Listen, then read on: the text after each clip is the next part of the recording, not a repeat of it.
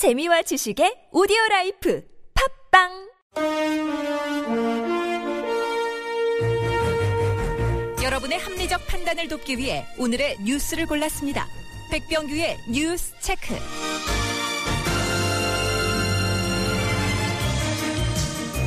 네, 시사평론가 백병규 씨 나오셨습니다. 어서 오세요. 네, 안녕하십니까. 방금 전에 속보가 하나 떴다고요? 네, 그렇습니다. 이 북한 국방위원회가 이 김정은 노동당 위원장의 남북 군사회담 개최 제안과 제안에 대해서 이 지체 없이 남측에서는 좀 화답하라고 우리 정부에 그 촉구를 했다고 그러죠. 예. 이 북한 그 국방위원회 오늘 발표한 그 공개 사안을 통해서 이 남측은 그 북과 남 사이의 그 불신과 대결을 조정하고 관계 개선을 방해하는 기본 장애물인 일체 그 적대 행위들을 중지하고 네. 이 군사적 신뢰를 그 보장하기 위한 그 출路를 함께 열어나가자는 우리의 제안에 지체 없이 화답해 나와야 할 것이라고 이제 이야기를 했네요. 네네. 그러면 우리 당국의 지금 반응은 아직은 안 나온 거고요? 네, 사실 이제 이 부분은 지금 북한이 당대 이후에 계속 그 남북 접촉을 예, 지금 예. 제안을 하고 있거든요. 그렇죠. 그렇죠. 예. 네, 우선 뭐 북한 김정은 노동당 위원장이 그 지난 6일과 그 7일이었죠. 제 열린 그 7차 당대 그 중앙위원회 사업총화 보고에서 네. 이 남북 군사 회담 개최의 필요성을 언급한 바 있고요. 네. 네, 또 북한은 그 16일 정부 정당 단체 명의의 그 공동 성명을 통해서 이 남한이 민족자주 입장에서 그 제안을 내면은 어, 모든 문제에 대해서 남북 뭐 군사 문제는 물론이고 그 통일 문제에 대해서도 그 논의할 수 있다. 네. 이렇게 이제 그 제안을 했는데 네. 우리 정부는 바로 여기에 대해서 이제 진정성 없는 그 선전 공세에 불과하다. 이제 이런 입장을 밝힌 바 있거든요. 네. 여기에 대해서 이제 그 북한 국방위원회가 다시 오늘 이제 그 제안을 제안을 했다고 봐야 되겠죠. 알겠습니다. 이제 당국의 반응 또 어떻게 나올지 지켜보도록 하고요. 자, 다음 소식으로 넘어가죠. 네, 그 청와대가 그 이번엔 그 상임위원회에서 그 주요 현안에 대한 그 청문회를 열 수 있도록 한 이 국회법 개정안에 대해서 그 즉각 개정을 요구하고 나섰습니다. 네네네. 청와대는 그 개정된 국회법에 따르면 이 행정부를 마비시킬 수 있는 만큼 즉시 20대 국회에서 개정돼야 된다 이런 입장을 밝혔네요. 청와대의 판단은 어떤 거죠? 네, 그 이제 기존 국회법은 그 중요한 안건이나 국정감사 혹은 뭐 국정조사에 그 필요한 경우에 한해서 이 상임위원회에서 이제 그 청문회를 열 수 있도록 하고 있죠. 네네. 사실상 이제 그 국정조사나 국정감사 수준은 돼야 이제 그 청문회를 열 수 있다는 얘기인데 네. 이 정의와 국회의장이 그 직접 발의에 그 통과된 개정 국회법을 보면은 이 국회 상임위원회에서 그 법률안 이외에도 중요한 안건 특히 그 소관의 현안에 대해서 필요하다고 생각하면 네. 이 청문회를 쉽게 열 수 있도록 하고 있습니다. 네네. 이 법률상 심사를 위해서도 이 제적 3분의 1의 요구만 있어도 그 청문회를 열 수 있게 되는데요. 네.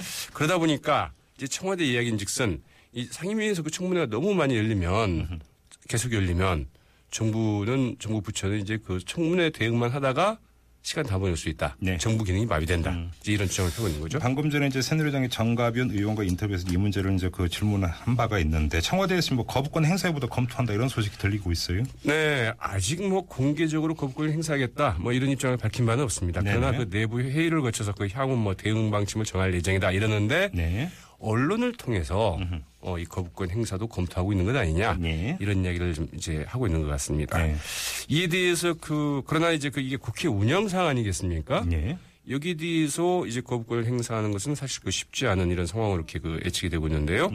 우상호 더불어민주당 그 원내대표 이렇게 얘기를 했습니다. 이미 그 미국 등 의회에서 그 다 하고 있는 일이고 네. 이 국회 특히 그 야당에서 그 일을 남용할 것이라는 그 시각 자체가 왜곡된 것이다. 이렇게 좀 지적을 했고요. 네.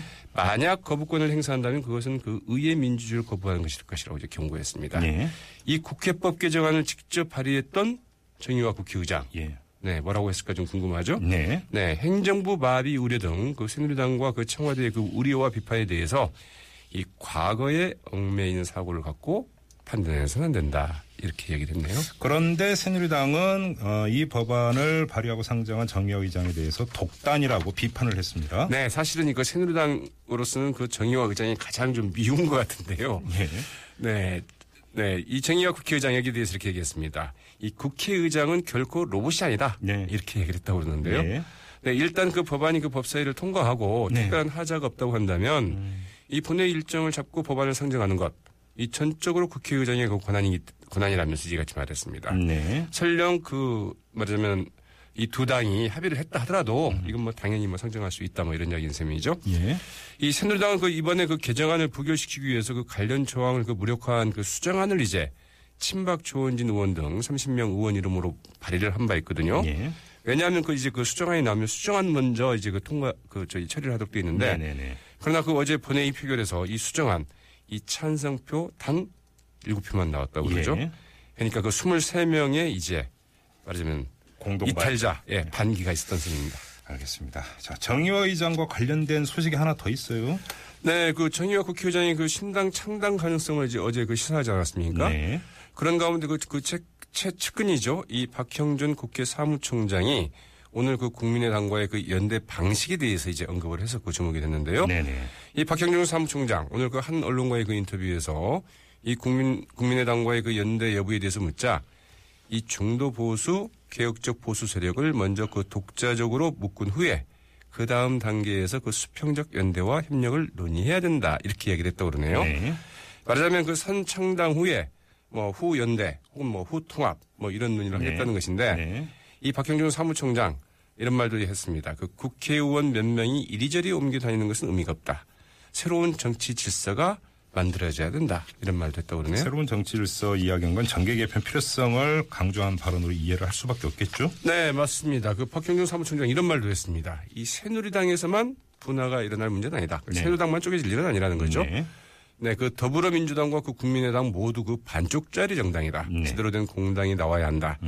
공당을 추진하는 과정에서 그 해처모의를 통해서 그 새로운 통합의 틀이 네. 형성돼야 된다. 이렇게 얘기를 했다고 그러네요. 그리고 요즘 정치권에서 그 주목을 받기 시작한 또 다른 인물이 있습니다. 손학규 전 고문인데요. 관련 뉴스가 있네요. 네, 상당히 그 주가가 높아지고 있죠. 네, 네. 국민의당 그 박지원 원내대표가 계속 그 러브콜을 보내고 있는데요.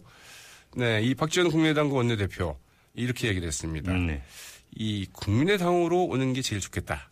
우리 안철수 대표가 그 당권과 대권을 분리하고 대통령 후보도 오픈된 상태로 하겠다고 했다. 네. 이러면서 그 러브콜을 보냈는데요. 네. 이 박지원 원내대표 더민주는 사실상 그 문재인으로 그 대선 후보가 그 확정된 상태로 봐야 하지 않나.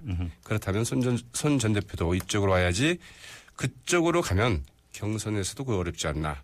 손 전 고문이 그 국회의원을 하려고 오는 건 아니지 않는가. 이렇게 이야기를 했다고 그러네요. 더불어민주당 쪽에서는 뭐라고 합니까? 그 상당히 좀 발끈할 만한 대목인데요. 네. 그러나 일단 반응은 우상호 더불어민주당 그 원내대표 가 이제 공- 공개적인 반응을 보였습니다. 네. 오늘 그 한 언론과의 그 인터뷰에서 이 공식적인 반응을 내놓았는데요. 우상호 원내대표 손학규 전 고문의 그 정계 복귀를 환영한다. 이렇게 얘기를 했고요. 네. 복귀한다면 당연히 그 더불어민주당과 함께 할 것이라고 이제 얘기를 했습니다. 네. 또그 손학규 전 고문이 그 세판짜기를 언급한 데 대해서는 이 확인해 보니까 이 정계 개편 말씀을 한 게 아니라고 이제 들었다. 네. 언론이 좀 너무 과도하게 앞서가는 것 같다. 이런 말도 했다고 그러네요. 그래요. 아무튼 손학규 전 고문은 조금씩 이제 입을 열고 있습니다. 여러 가지 이야기를 하고 있는데 입을 열었고 이제 발끝이 어디를 향해 가는지 요걸 좀 지켜봐야 되는 그런 문제겠죠. 자, 짧게 하나만 좀 더 전해주시죠. 네, 한국인이 가장 못 믿는 사람 바로 남편이다. 이런 그 빅데이터 분석 결과가 나왔는데요. 앞서 오프닝 잠깐 네, 말씀드렸어요. 다음서부터는 그 빅데이터를 활용해 만든 그 한국인이 그 신뢰하는 인물 톱10 자료를 이제 그 오늘 이 소비자 심리학회 그 충격 학술에 대해서 공개를 했습니다. 네. 최근 3년 5개월 동안 국내 인터넷 블로그와 그 커뮤니티에 올라온 5억 3천만 건의 글을 토대로 네. 추출한 정보인데요. 네. 네, 의심되는 사람 톱 10의 그 1위 남편, 그 다음으로 친구, 뭐 그다음에 그 직원 이런 순이었고요. 4위가 엄마, 그다음에 5위가 아이, 아빠가 8위, 9위, 그리고 네, 이 10위가 그 남친 이렇게 됐고요. 네, 직접으로는 의사가 6위를 차지를 했는데요. 여기에 대해서 이제 다음 수업부터는 이런 해석을 내놓았거든요. 이게 한국인의 그 가족 간 신뢰가 흔들리는 양상을 볼 수 있다 이런 해석을 내놓았는데 그러나 사실은 이제 가장 관심이 많은 분들, 가장 관계가 깊은 분들 예. 이런 분들에 대해서 걱정하고 그러니까요. 네, 하는 이런 것들의 반영이라고 봐야지 예. 이게 뭐 진짜 뭐 무신이 깊어서 나온 결과다 이렇게 보기는 좀 어렵다고 해야 되겠죠. 그러게요. 네, 알겠습니다. 자, 말씀 여기까지 듣겠습니다. 고맙습니다. 네, 고맙습니다. 네, 지금까지 시사평론가 백병규 씨와 함께 했고요. 자, 교통 상황 알아보겠습니다.